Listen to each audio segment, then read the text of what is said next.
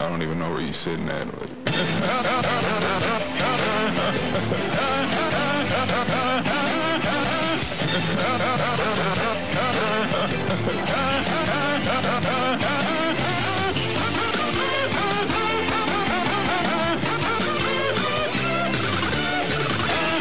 And welcome to the second episode of Not Another Fantasy Podcast. We are your hosts. We got Luis Amaya.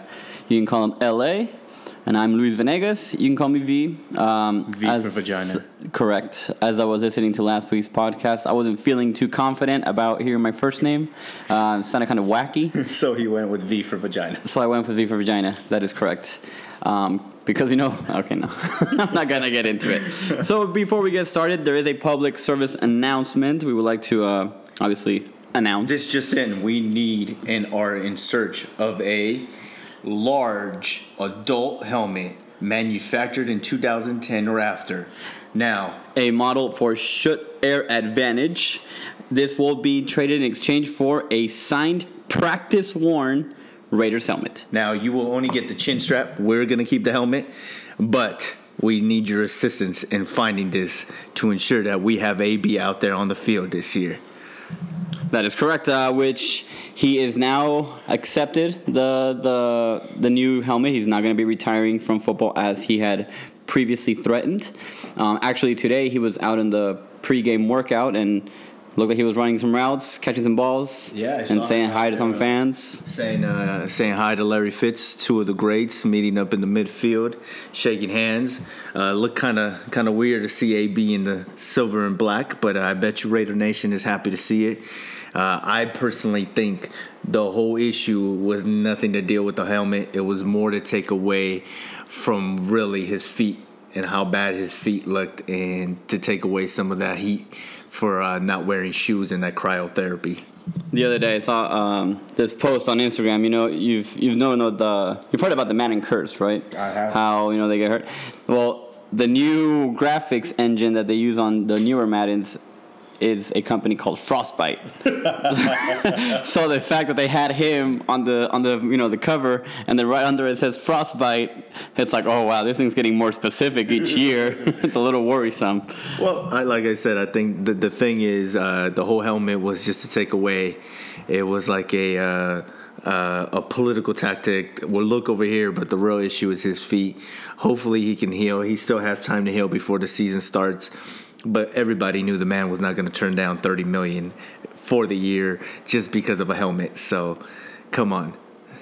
Speaking of big money, another update we got going on is This just in as well. Dak Prescott turned down a $30 million per year deal. Sounds about right. And is reportedly looking for $40 million. Sounds about right. I think if you were to give me $1 million, I can be your franchise quarterback or even your bench. I am fine with just being out there on the field and throwing the ball to Amari Cooper. How about the fact that you still have to go ahead and pay Amari Cooper, and Zeke, one more boy, yeah. Zeke, and I believe you have to take care of that defense as well. So Dak is not the only cowboy looking to get paid, and probably is going to be seeing himself the way out, because I don't think he is a $40 million quarterback. He's a good quarterback, but not $40 million.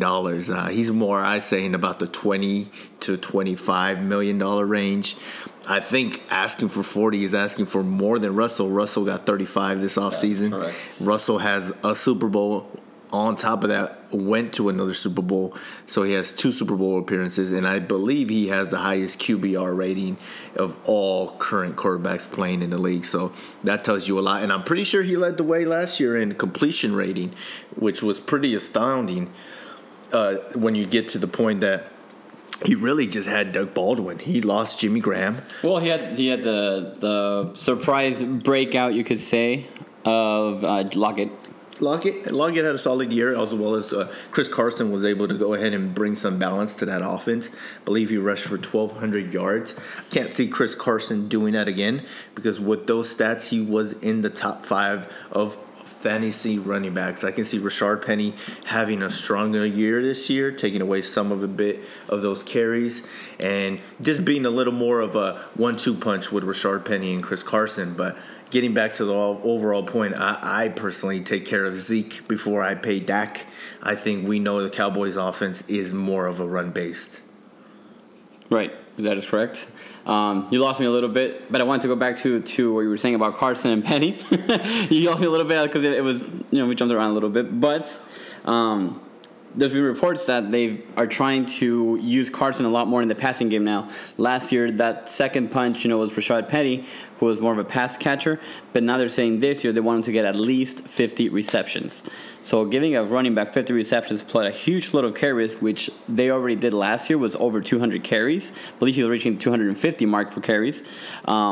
Plus adding on top now receptions, I think Carson is a value in the drafts because I believe he's going near the fourth round on most drafts. Really? I haven't done many mocks, so I wouldn't be able to tell you. But just to give you his overall stats from last year, the man averaged 4.7. That's an amazing average. He had 9 touchdowns, 1,100 yards, and it was nice to see the Seahawks get back to what they're known for, and that's running the ball. We all know when they had Beast Mode, what that led to, and that was one Super Bowl and a Super Bowl appearance the following year. So when the Seahawks tend to go ahead and stick to that ground game, you get Chris Carson with 1,100 yards and 9 touchdowns. Correct. So now that makes you wonder, you know, with all this run-heavy team, how's that going to impact Russell Wilson, who's always been a top 10 quarterback since he started his career? Well, not only did Chris Carson put up those numbers, you also had Rashaad Penny put up 419 yards and 2 touchdowns, 4.9 yards average. So that tells you, getting back to what you said, I can see them trying to incorporate Chris Carson out of the backfield to catch passes, but I can see Rashaad Penny being more of that running back, that third down running back who's going to come out of the shotgun and run that little screen route. So would you be more inclined in getting Chris Carson, let's say, in the 4th round pick, or waiting down to get Rashaad Penny near the 8th round pick? I am staying away from both because I don't trust no Seahawk. That is not named Marshawn Lynch. Personally. Until Beast Mode comes back from retirement, I'm not drafting a Seahawks running back. And I see him throwing Skittles and grabbing his crotch on his way to the touchdown. I'm staying away from Seahawks. There's a couple teams I stay away from personally, and it's just my personal vendetta where I've been done wrong by them in the past, where I can see the value in the Chris Carson and the Rashaad Penny definitely there, but personally I'm staying away from them. I'm leaning the other way. As you know, as I mentioned, this is going to be a run heavy team, and you know, if you're looking for running backs, you want to get those attempts, you want to get those opportunities to get yards, get touchdowns, and being on a team that's going to rely heavily on the run, I think getting those running backs from those teams are going to be a value. And just getting a little bit off topic, but we're trying to be a little bit more organized from the first podcast we had episode.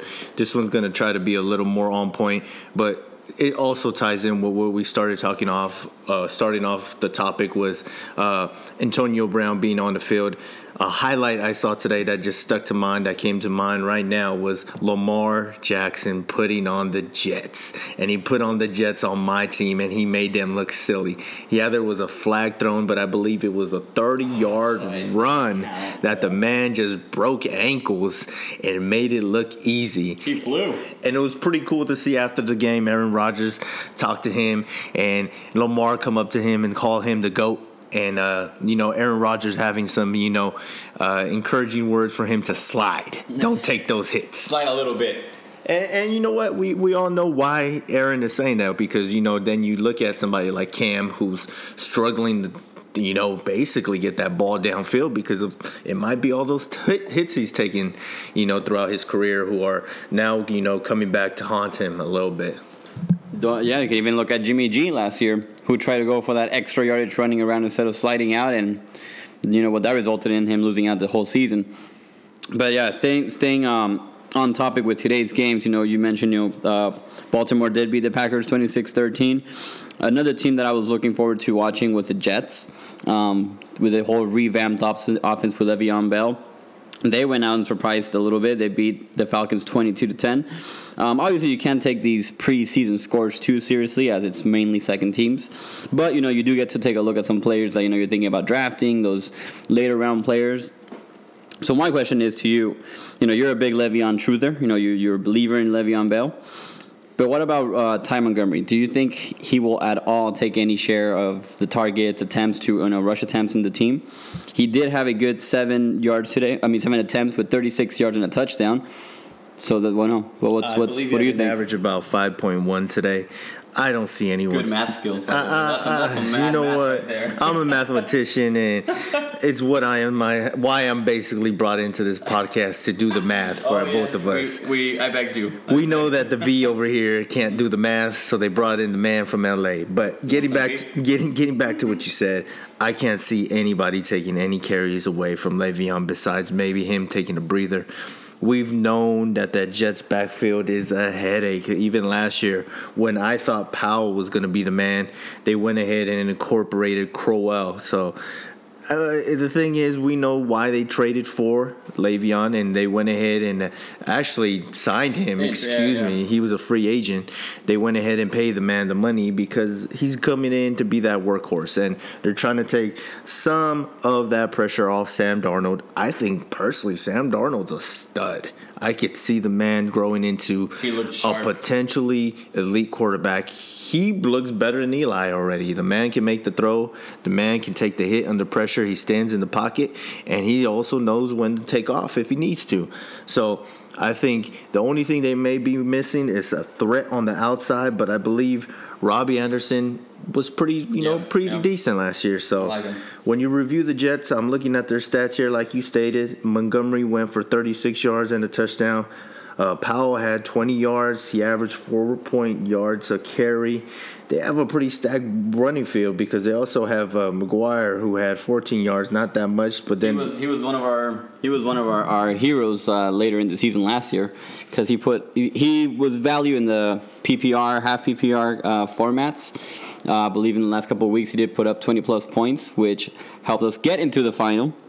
And even in the final, he helped out. He gave us a good share of 22 to 23 points. But, yeah, definitely the Jets have a good running back field. But, obviously, the number one guy is going to be Le'Veon. We've seen him do it before, and I'm sure they're going to do it again. Yeah. So, getting back to your initial question, I can't see Montgomery taking that much food off of Le'Veon's plate. Looking over some of the games today, like you mentioned, the Raiders went ahead and played the Cardinals. Murray's second preseason game didn't go so great. 3 for 8, 12 yards, sacked twice. So that tells you they went ahead and traded their first-round pick last year to the Dolphins for another quarterback, and we haven't seen much from him this year from the preseason. Which, if you really come to think of it, trading away your first-round pick from last year, I don't think it hurt as much. At least there's more potential to be seen here with Kyler Murray because Josh Rosen couldn't even get the quarterback. He hasn't, sealed the quarterback job at the Dolphins. It looks like their week one starter is going to be Ryan Fitzpatrick. So, Cardinals and Kyler Murray, I think, have some time to develop, but there's a bright future ahead for Kyler Murray.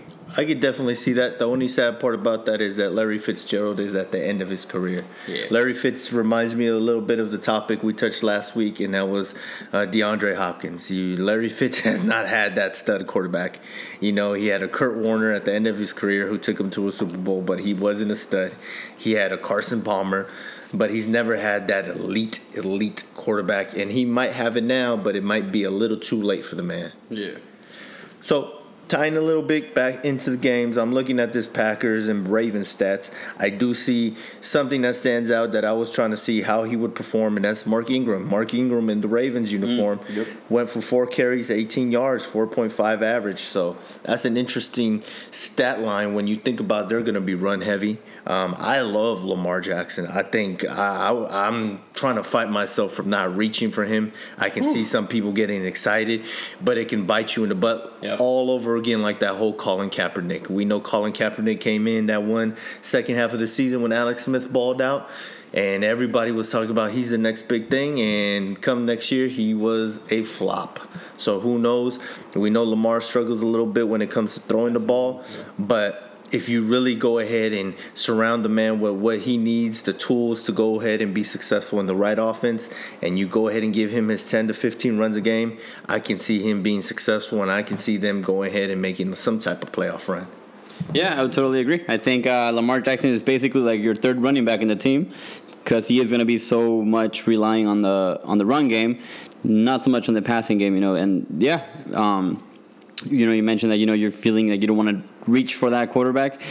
He's going near, you know, I do a couple mock drafts here and there, both with other players and with, you know, computer generated drafts, and he does seem to be going very late, you know. So it's, you can stack up your team, you can get your running back depth, you can get your tight ends, you can get all your positions filled up, and still get a good quarterback near the end of the draft. And then just tying a ribbon to the last bit of news that I saw that went ahead and stuck out to me. I believe this was yesterday, and the next coming, I heard he was going to be the next Brady up there in Northern Cal. You know, the man with one of the greatest coaches, and I do think he's a great coach, because with the talent he had last year, he still was able to make that team perform and give a lot of teams trouble. But the news I'm trying to get to is Jimmy G throwing for 5 interceptions in practice. Is that Nathan Peterman out there, or Jimmy G? That's the question. But that has to be a tad bit alarming when you're in an offense that's high octane, like a Shanahan offense, and it can perform, and he's throwing 5 interceptions in a practice. And I heard not only 5 interceptions, I don't know if this is true, but I heard it was on 5 straight passes. Ooh, that sounds like a Nathan Peterman debut. So maybe that's a key sign that maybe that 49er defense is a first round pick. Yeah. But definitely, but I mean, it's also a big injury to come back from, so you know, it's definitely going to take him, you know, hopefully it doesn't take him too long, but definitely going to take him a few weeks to get that adjustment back in place, you know, make sure he's up to par to participate in the, you know, games and at full capacity. I agree. But I mean, I wouldn't be afraid of, you know, I would give Jimmy G a shot. I wouldn't mind. You know, he did show flashes of what he can do, and I think they've prepared, like you mentioned. This is a Kyle Shanahan team, which usually is very good with the run. That being said, you know, those play action plays, you know, those surprise passes are going to be crucial in the San Francisco offense. I could see that. You know, Jimmy G is talented. We all know Jimmy G is talented. When Brady went down, he was able to perform, and that offense looked like they did not skip a beat. We saw him a little bit with the Niners before he got hurt, and they looked pretty good. You know, for a quarterback who was fresh off with a new offensive coordinator, he was still able to sling the ball left and right. Let's see what a hopefully full season of health can get him, and see how those Niners perform. I don't see the NFC West being that stacked, besides who? Probably the Seahawks. The Cardinals are also having a rookie quarterback. Yeah. And then you got the Rams. There's a lot of talk. I like I said, I haven't done no mocks, but I've thinking like that. I've heard it. This between me and you, that Todd Gurley is slipping in a lot of drafts, and there's a lot of uncertainty when it comes to the man with the whole arthritis knee and things. I just don't get why they did not re-sign C.J. Anderson when the man performed in their offense. I'll tell you why. Because just today, Sean McVay announced to the media that Todd Gurley was reaching miles of 41 miles per hour back, and that he was reaching 41 miles per hour. That is correct. That is correct. That is 41 miles. That is correct. Yep, that is correct. Out of the 40, I mean, guys, obviously it's not going to be. Obviously, it's his exaggeration of saying he's up to speed. Kilometers or miles per hour? I know you MPH, are from TJ, my friend. MPH. Miles per hour. 41 miles per hour. Per Sean McVay. Okay, Sean McVay is smoking some good shit. We all know, end of the day, California has gone ahead and legalized marijuana, and Sean McVay has went ahead and jumped early and hopped on the boat, and it sounds like he has gone ahead and started his new business. Oh, so yes, 41 was a way of exaggeration, but if you want the exact number, is he's hitting 21 miles per hour. That's still outrageous. I cannot run 21 miles per hour, and bro, that's what it states. You can't run 3 miles per hour. That sounds about right. I'm more focused on not running. But it does say here, 21 miles per hour in practice, hitting speeds that are high as he's ever hit before. I think that sounds like some bullshit. Let's be honest, man. There's a lot of uncertainty when it comes to him. Come on, the guy was definitely on a bike in the Super Bowl trying to stay warm. Yep. So there's a lot of this is just a coach trying to take some of the heat off the player, and you got to respect what McVay is doing here for his player. But we all have questions. We had questions when he came out of Georgia. Like, he just came out with I believe, had a knee injury, and we were all questioning why the Rams reached so high for a player who basically was coming off an injury. And we know the Chargers took Melvin Gordon right behind them. So I don't know. I still have a lot of questions when it comes to Todd Gurley. I know I've battled here with V and told him I think Todd Gurley's overrated. I don't see him being that every down spectacular back. He has an amazing, amazing offensive line. He has another offensive guru when it comes to those offensive guru coaches. And I think you can put anybody back there, and we kind of saw that with C.J. Anderson, and they're going to go ahead and put up pretty good numbers. Similar talking about that Pittsburgh O-line, right? People were saying, James Conner came into the league, took his first season, and he broke out. They were saying, is it really the running back or is it the offensive line? So I can see why you say the offensive line and the Rams, and the Rams' general offense can be the primary cause for any running back to be successful. But you can't, you got to look at it. Gurley's numbers. He was top of the crop. What I'm saying? And but it is questionable with the knee. Okay, he's hitting 21 miles per hour, good, but for how long? Is he going to be good for 3 weeks, 4 weeks, 5 weeks? Going to be the whole season? It looks doubtful. So you want to definitely take your precautions. If you're drafting Gurley, you might want to look at his bench players too to keep your investments safe. I agree. Reviewing a little bit more, I do see this just come in. Keenan Allen, injured ankle. Ooh. Poor guy seems to always get hurt. He's always lingering with injuries. I believe he had one of the nastiest injuries last year, where he had something like a punctured kidney or punctured rib or something like that, where he went up for a catch and landed on the side of his body. So hopefully we'll be able to see Keenan heal up and be ready for the start of the season. It does state here it is not a serious injury, so hopefully it's just maybe a mild sprain. But getting back to what you talked about in the whole reaching or drafting Gurley and where he should be picked, we wanted to go ahead and focus this episode onto our topics that we want to hit and really hit when it came to this second episode, and that was waiver pickups, what to look for, value, handcuffs. That's also going to tie in with one of our last topics. When is the right time to give up on a player that you drafted? Yeah. So getting a little bit into when it gets into waivers, what to look for. I think that's the question everybody asks. Everybody usually comes out of week one, and whoever pulls up some spectacular, talented. I don't know about you, but every time before week one starts and after the draft, I'm there laying at night in my bed. Open up my sleeper app real quick, look at my team. Do you dream about your fantasy team? And then I touch myself to my fantasy team, because I look at it like, this is a team. This is a championship-looking team right here. So, going into week one, I don't know what to look for in a unless, anything major happened, someone got injured, someone got traded, something like that. I can see, you can look for in the waiver wires for those bench players, those handcuffs, you could say.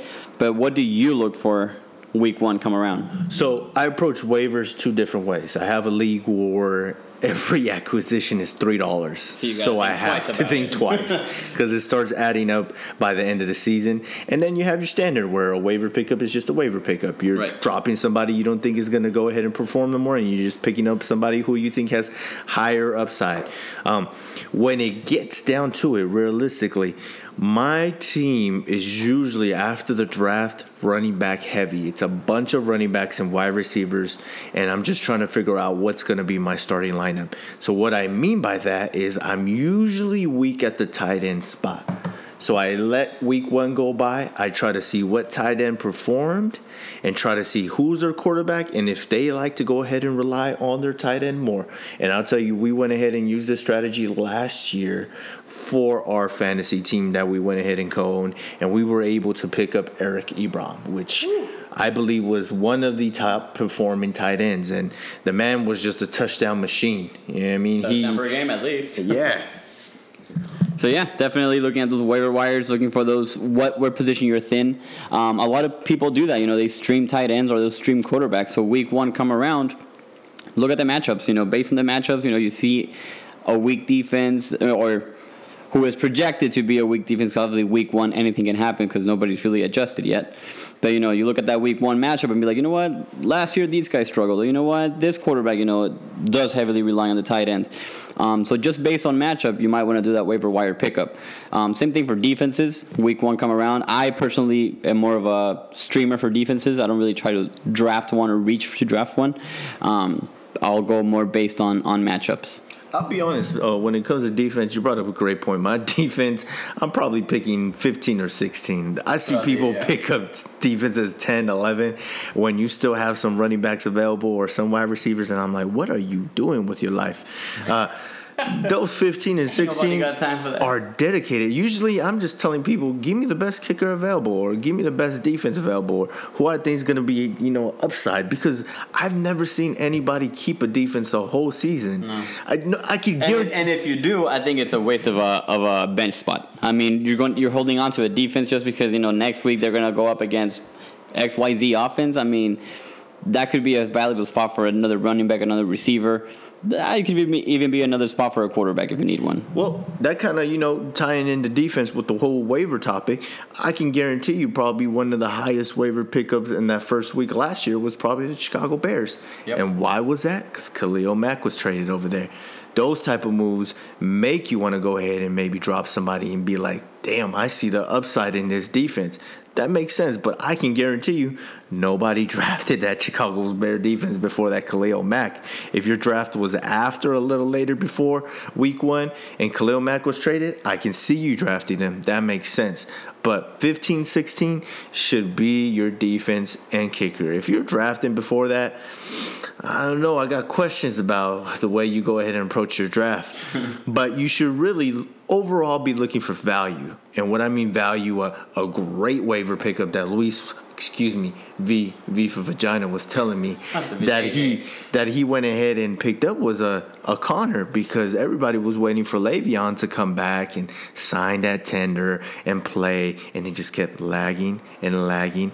And I know I mistakenly, I'll be honest, I drafted Conner and I dropped him for TJ Yeldon because my number one pick was Leonard Fournette. So I told myself, I'm going to go ahead and handcuff Leonard Fournette, and Le'Veon's probably going to sign. And let it be known, Conner first week went off, and he beat me. So that's always something to keep in mind when you're looking for value. What we mean when you're looking for value, it ties in with our third bullet point, and that is handcuff. Handcuff your first and second round pick, because your first and second round pick should be a running back. You really can't. Should you go running back? Because I mean, obviously you want to go best available. Obviously, if you go running back. Then yeah, obviously, wherever you pick those first two running backs, you want to go ahead and make sure you handcuff them, and you will go ahead and give yourself that insurance policy. That's correct. And you know, as you were mentioning, that I did pick up Conner last season. Week 2, week 3 come around, you know, he's balling out. You know, he's putting up numbers that we expected Le'Veon to put up. But tell me what's really going on with that mullet. Is he growing a mullet or a rat's tail? I can't figure it out. Is it a rat's tail or mullet? I would have a little more respect if it was the rat's tail. The mullet, I can't see him being business in the front, party in the back type of guy. But I don't know. That's my point of view. It can be whatever he wanted to be, as long as he gets me double-digit touchdowns. How about that? He can get me a reception, a game, a touchdown a game, and then I'll be set. So let me ask you this question. You think the man's going to ball out this year? I think so. If anything's been proven, is that Mike Tomlin has never actually done a running back committee. James Conner proved he can be a number one last year. He had a couple injuries in the last couple of weeks. I get it, but nothing. I'll throw a fork in your theory, though. I believe we picked up Samuels late in the season, right? Because Conner had some type of ankle injury, right? And the man balled. The man didn't look bad. He went ahead and caught the ball out of the backfield. He went ahead and was able to produce when he got his carries. That goes back to what we said, though. You know, you plug in any running back into that Steelers offense and they're going to succeed. So why would you take it away from Conner if he's already proven he can succeed the entire season? Yeah, Jalen Samuels came up the last 3 weeks of the season, but James Conner proved he could do it from week 1 up until that week 10, week 11 mark. Yeah, and I could see that. Just looking over his stats, you know, looking over week one, I know that Conner didn't touch the ball, but Jalen Samuels had 2 carries for 21 yards. But don't be deceived. His longest run was 22 yards. So he lost 1 yard on the second or first carry. So I can see that. I can never see the Steelers having a running back per committee. They're also going to go ahead and, I think, trying to find that number 2 weapon for Juju, because we know Juju is the man. But go ahead. Juju is the number 1. I think their number 2 may be Dante Moncrief, who they just brought over from free agency, who was last year with the Jaguars. He did pretty good. When he was with the Colts, he was a pretty good wide receiver 3 for them, I would say. So that could be a potential, you know, someone that's already got experience in the NFL. As far, you know, because James Washington is his second year there, so I'm not sure he's ready to break out. Even though he does show flashes of, you know, talent here and there, I think the number 2 receiver is going to be Dante Moncrief, but I don't think he's going to be the number 2 target for Ben Roethlisberger, if you know what I mean. I think the number 1 target is going to be Juju. Number 2, you might go Conner, your running back, Conner. 3, I would say you go tight end, you go with Vance McDonald, and then you'll go with the second receiver, which would be, in my belief, it's going to be Dante Moncrief. Yeah, I don't even want to say the man's name because I don't think he's worthy of saying the name. I think there's 1 wide receiver I want in that Pittsburgh team, and that's Juju. Besides that, I'm staying away from everyone else. You're right. The number 2 is probably going to be Conner. So I really don't want a Dante Moncrief, whatever his name is. So getting back, but you see, you got to look at the value of. We're talking about handcuffs here. Yeah. What if Juju gets hurt? Exactly. You got Conner. Right, but he's got to throw to some receiver. He can't throw to Conner and the tight end all day. Throw it to his tight end. It can't be those 2 all day. You need a receiver out there, and that's where either James Washington's going to step in or Dante Moncrief's. I'm looking at another team. I'm bypassing the Steelers, and just because you become the new number 1 in a team doesn't mean you are a number 1. Correct. You are not. But a great example to go ahead and talk about what you just said, and this would have been a great handcuff when it comes to talking about wide receivers, because you don't really think about handcuffs when it comes to wide receivers, but A.J. Green went down last year, and Boyd balled. And he's out this year for the first, 2-3 weeks at least? Boyd showed that he might be the number 1 over there. It might be time to move on from A.J. They also just re-signed him, and they paid him some pretty good money. Not the highest paid, but he made some pretty good money. And you're right, he did prove last year that he can put up those numbers and that he can be a number 1. However, he did have, statistically speaking, he did have better numbers when A.J. Green was on the field than when he was off the field. Well, the man put up 76 receptions, 1,028 yards, and 7 touchdowns. That's a pretty good season, you know, because we all know A.J. Green wasn't hurt for the whole year, but he was able to carry the workload when A.J. was hurt. So that's what you really want to look for, is that wide receiver who's able to be a number 1, but is still performing as a number 2.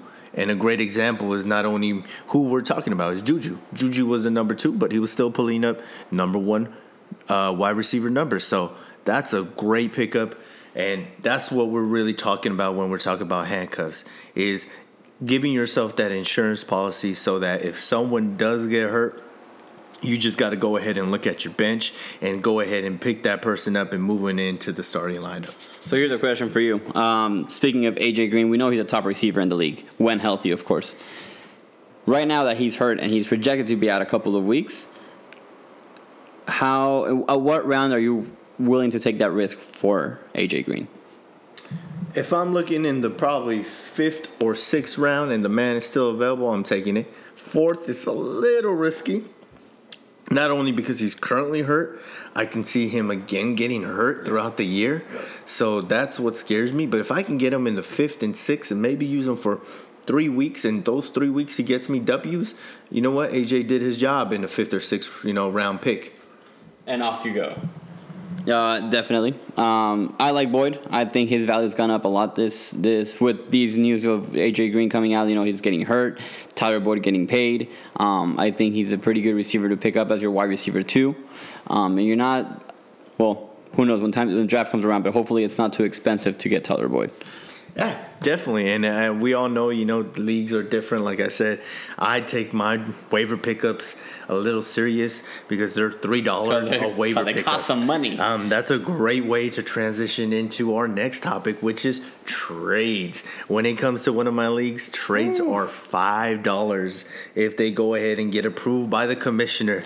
And you know what? That brings up a good topic. I'm curious to know, what do you guys prefer? You know, when it comes to trades, do you prefer just having one person deciding if, you know, that trade is fair? I know we've had some issues where we've thought trades are fair. We got vetoed. And it's just people hating. They don't want to see trades happen because it makes one team stronger. And you really have the question. Really, it makes both teams stronger in separate areas. But I could see the real question may be a team being in 12th place and why the fuck are they trading?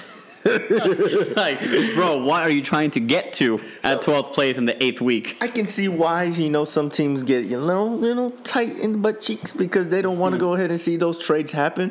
But I love my approach in my LA league where the commissioner makes a decision. You basically just text them and you tell them, hey, I think it's fair. The other team texts it, says, I think it's fair. And that same day, the trade's approved and you got that player. You can go ahead and move in your starting lineup.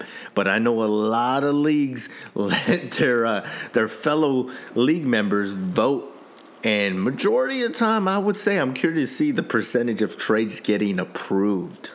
Yeah, definitely. I've been in some leagues where it's up to, you know, you get those 2 days to veto a trade. And I mean, also you can see where there's maybe some collusion. So I can see why people want to veto some trades. You know, you got this 12th place team trading away, I don't know, Cameron Brate, and the other team is getting back Travis Kelce. It's like, well, something's not right here. Why would this 12th place team want to get Cameron Brate instead of keeping Travis Kelce?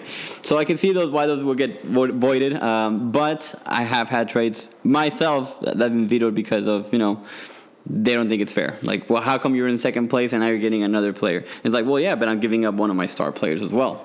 You know, which comes to another topic within the trades is what exactly qualifies as a fair trade.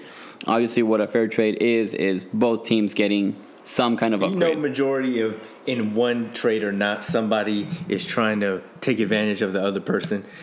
You don't really see too often fair trades. You usually, let's say, for example, if you're in the position of being in the top teams where you're performing and you're just looking to make your team stronger, you're usually having to give up a little more to get what you want, where if you're in the bottom, you're usually getting the first waiver pickup. So you're usually getting that, you know, I don't know how to call them, the waiver pickup everybody wants. Yeah. For the week. So usually you can start stacking up. Calvin Ridley last season, for example, was a hot waiver pickup after he balled out with, like, I don't know what team he was against. It was, I want to say, the Saints maybe. He put up like 4 touchdowns. Yes, he did. And obviously immediately that was the number one draft waiver wire pickup to go the very following week. Yeah, so I know we've all gotten our fair share of bad trades. Just to give you a little one that stood out to me, I was offered Ben Roethlisberger, Michael Crabtree, and Jeff Hoerman from the Denver Broncos, tight end. Isn't Jeff Hoerman the guy that sells insurance for Allstate? That is him. But so basically, in return, they were trading you Big Ben for who?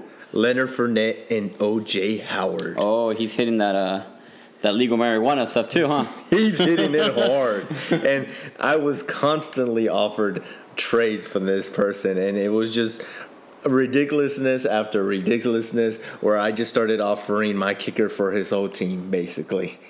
Wow. Am I looking at this right?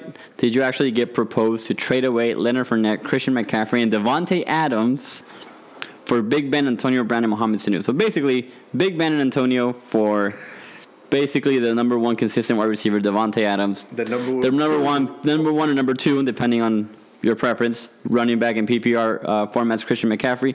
And Leonard Fournette, who was projected, obviously, to be a top running back. But, you know, we all know he was a bust due to injury.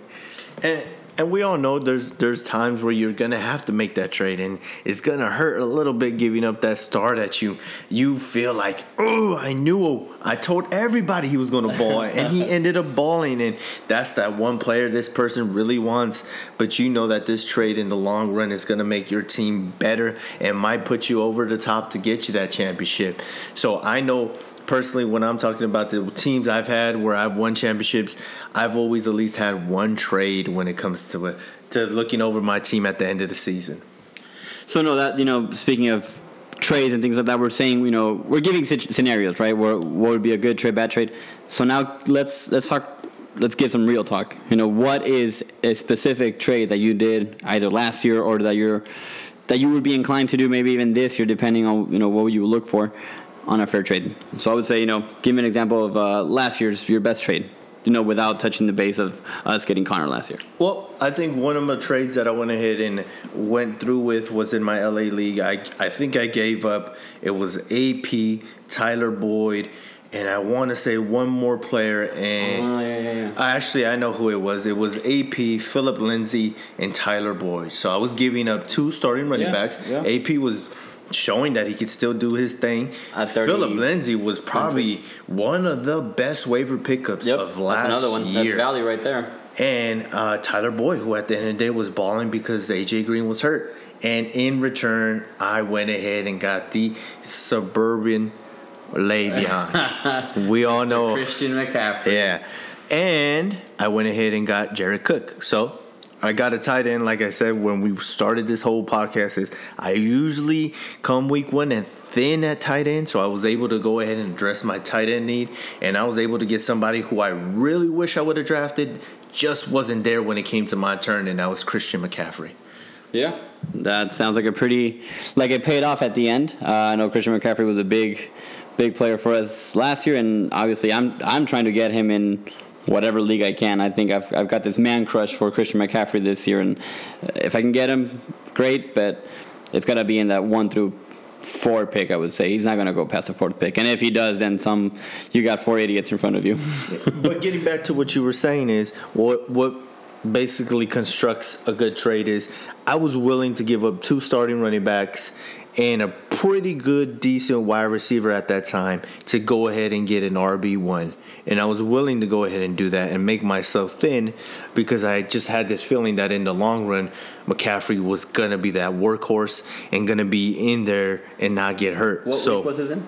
I would want to go ahead and say week 5, week 6. I'm just throwing out numbers now, but it was a pretty good, decent amount of showing. So it was between week 2 and 8. Yeah, it was a pretty good, that's a big, pretty good range. Decent amount. Actually, you know, when I think about it, it was between 1 to, I think, 16. Oh, definitely. It was somewhere around there. It might have been even before preseason, before we even drafted, something like that. Yeah. But it might have been agreed since last year, then. It might have been. But the whole point is, you got to be willing to give up a little to get a lot. And you got to be able to find that a lot. Got to put out. You gotta put out. You got it. You can't be no prude. You wanna get that D? You gotta put out.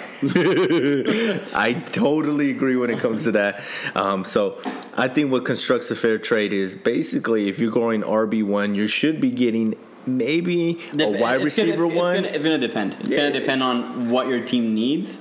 Like I said, I think a fair trade was considered really a fair trade, and you should think about this before you send some kind of garbage trade offer, is think, how am I going to upgrade and how is he going to upgrade?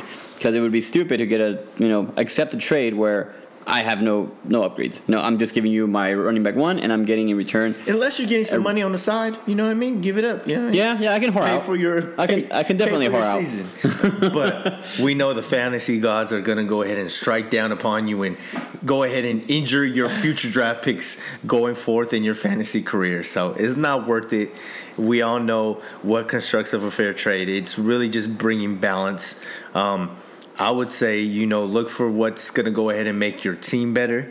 Not only going to go ahead and make your team better, but their team has to somehow improve to make it a fair trade. Yeah, I completely agree. So just to recap on the points that we touched today, waivers, just make sure you're looking for that value. Looking for those handcuffs that you can potentially invest in for your first round picks. But, you know, you also want to look at that value for your rivals, you know.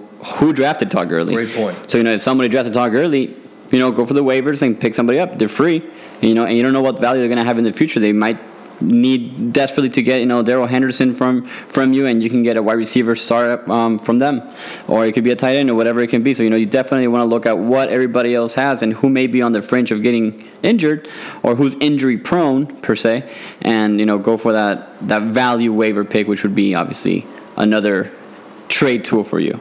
And you could also go ahead and use that waiver pick before you made the waiver pick to maybe make a deal happen. Damn, that sounds like a waiverception, bro. Yeah, it's exactly that. So you could have, you know, somebody reach out to you and say, hey, I know you got that first waiver pick. If you get this player for me, I'm willing to go ahead and trade you this player. So you already have a trade set up. All you got to do is make sure that you get that waiver pickup, and then you can go ahead and ensure that you're going to go ahead and make a trade for that player you might have wanted or might stand out to you. But getting back to what you said, when you're dealing with trades, you just want to make sure that it's balanced. If you're getting a star, you gotta be given some type of star. Stop being stingy out there.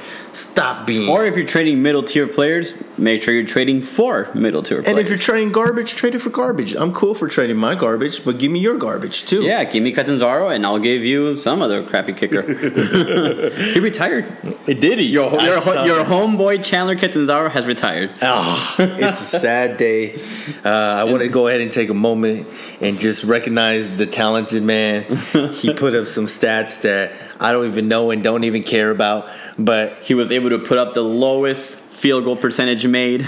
I'm pretty sure he won me a couple games with a couple missed field goals. Definitely.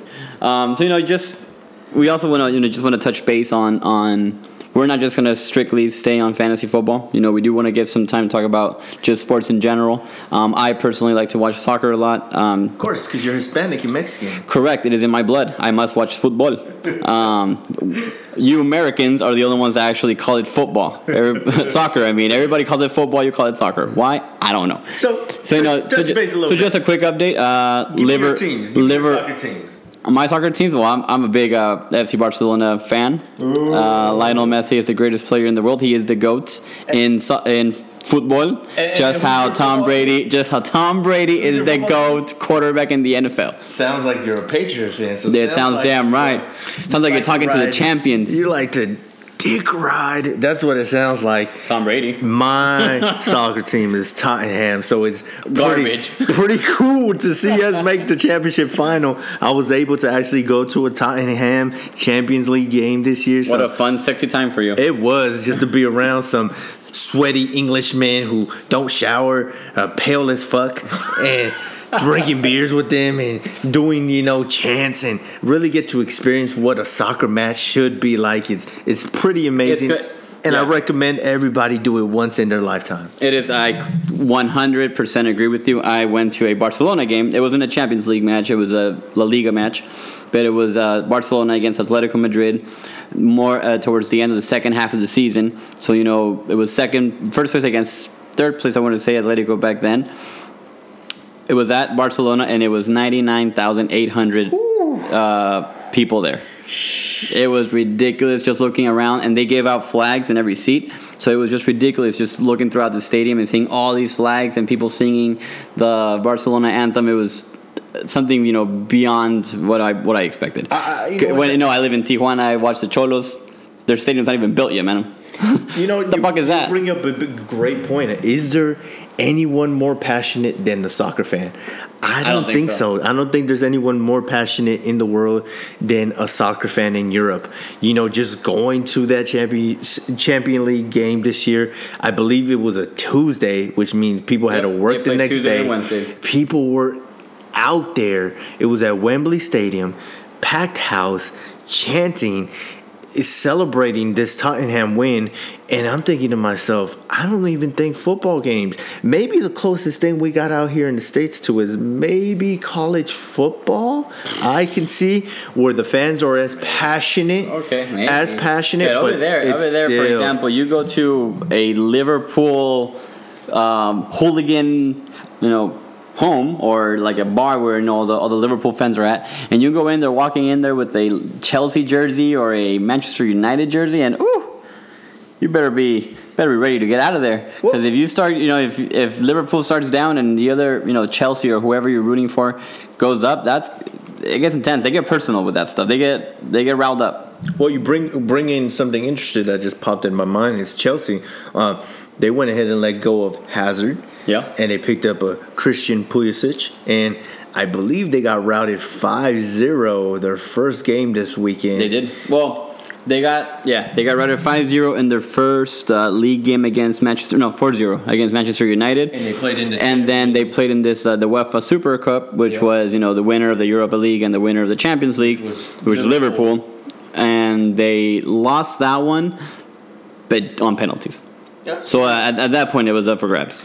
So they did a pretty good showing there, but I think their main focus is the league now because the league has started. Yep. And to start off the league with a 5-0 loss, that's pretty huge. I'm kind of curious. Who would you say had the biggest move this offseason in soccer? If I'm sticking to the Premier League, I think the most moves that I see, like, you know, that'll impact the team is probably Arsenal. They amped up everything. They took care of their left back issue. They amped up their forwards by signing Nicolas Pepe. They amped up their defense. They brought David Luiz from Chelsea. They brought him over. So I think they plugged in some pieces there that were missing components for the team, and I think they look pretty solid this year. Interesting. And when it comes to your Barcelona, what moves did they make? Well, Barcelona right now has got it's a whole mess. I mean, they brought in Antoine Griezmann, who is a World Cup winner and one of my personal favorite players that I've seen him since when he was playing with Carlos Vela at Real Sociedad. And then moved over to Atletico. I moved over to Atletico, spent there, I want to say, 5 years, and now he's... And now, you can't forget his probably best achievement. He won a World Cup. Yeah, I just said that. I would probably say... Are you deaf or are you stupid? No, I just tend to tune you out at times because... It talks so much. But yeah, definitely World Cup winner, Europa League winner. But what I was really trying to get to with the whole World Cup winner is I think he's probably the most talented Frenchman on that team. Over Kylian Mbappe? Oh, Kylian Mbappe, don't even get me started on that man. He's talented, but you still got to show me way more. You got to show me way more. Griezmann has been doing it with Atletico. He did it on the national side. He got that penalty. Yeah, but Kylian Mbappe won the league with Monaco, who hasn't won the league in ages. It's always been PSG's league. I could have won that league in Monaco. You can't win shit. I could have won it instantly. Let me go get my shin guards right now. Game on. Let me go get my flip-flops. But what I'm trying to get to is probably one of the most overrated players they got is Paul Pogba. The man didn't do much for Man U. No. I heard he cried and wants out. And he wants really out, yeah. He was about to be out, and Real Madrid won him, but... They really don't have no need for him. They have Hazard. Well, no, but Hazard's forward, and then Pogba's... Luka. Well, yeah, but I mean, he's aging. He's like 33. But still, man is still talented. Man is still talented, but age will catch up to you. Look at Marcelo. He's 33 too, and now he's going to be a bench player. Yeah, but I can see where you're going. But also look at somebody like Dani Alves. Everybody thought he was done with Barca. Went over to, I believe, Juventus, right? And then was it Juventus first and then Juve and then PSG? And then now I believe he's back in Brazil. You know, Sao Paulo. Looking to finish his career. 45,000 people went to go see him. Oh, man. It must be nice. It must be a nice feeling going back home. That's tying back to what we were talking about. The most decorated player in Europe history. Not only that, just thinking about, you know, when you said that about 45,000 people coming to see him, you brought into my head the thought of when Andres Guardado played in Holland and the Holland crowd was, I believe, singing. No? They made a beer to his name. They sang, what was that Mexican song y'all sing? That y'all sang? The national anthem? Oh, no, Cielito Lindo. Yeah. They went ahead and that's amazing to have a foreign country basically singing a foreign language. They don't know Spanish. Yeah, exactly. Just to I think he cried. I think it was his goodbye, right? When he was going to go to Betis. Yeah. I believe some tears did run down his eyes, and it's pretty cool to see how, you know, us in Northern America get treated over there, because I think Ochoa has something similar when he left. I think he was playing in France, correct, wasn't he? Yep. And he got treated the same way, so it's pretty. And now he's back in Mexico. Yeah, that guy, don't even get me started on one of the most overrated. I could block the ball if it gets kicked to my face too. I don't think he's overrated. I mean, look at that Brazil game in the World Cup. He got kicked in the face. That was ridiculous. The ball got kicked. But he knew where to put his fucking face. Valid point. You see, I moved move my face. My face is too beautiful. I move my face away from the ball. This motherfucker was like, I'm going to put this shit on the ball. I'm going to blame the defender for even letting that kick get off. You should never put my face in jeopardy. So it's because it's already in jeopardy as is. So just a little bit of sports that we're touching on. We love soccer. We love sports in general. And that being said, you know, if anybody's got any questions or, you know, wants us to touch any specific sport or any topic, shoot us an email at notanotherfantasypodcast@gmail.com. Also, make sure to follow us on Instagram on the user at notanotherfantasypodcast. This will be up and available in most platforms that you listen to podcasts to. This will be Anchor, Google Music, Spotify, Apple Podcast. If you have any questions or, you know, you can't seem to locate us, like I said, you can shoot us an email, send us a message, and we'll be glad to help you out. Don't be a bitch. Click that follow button.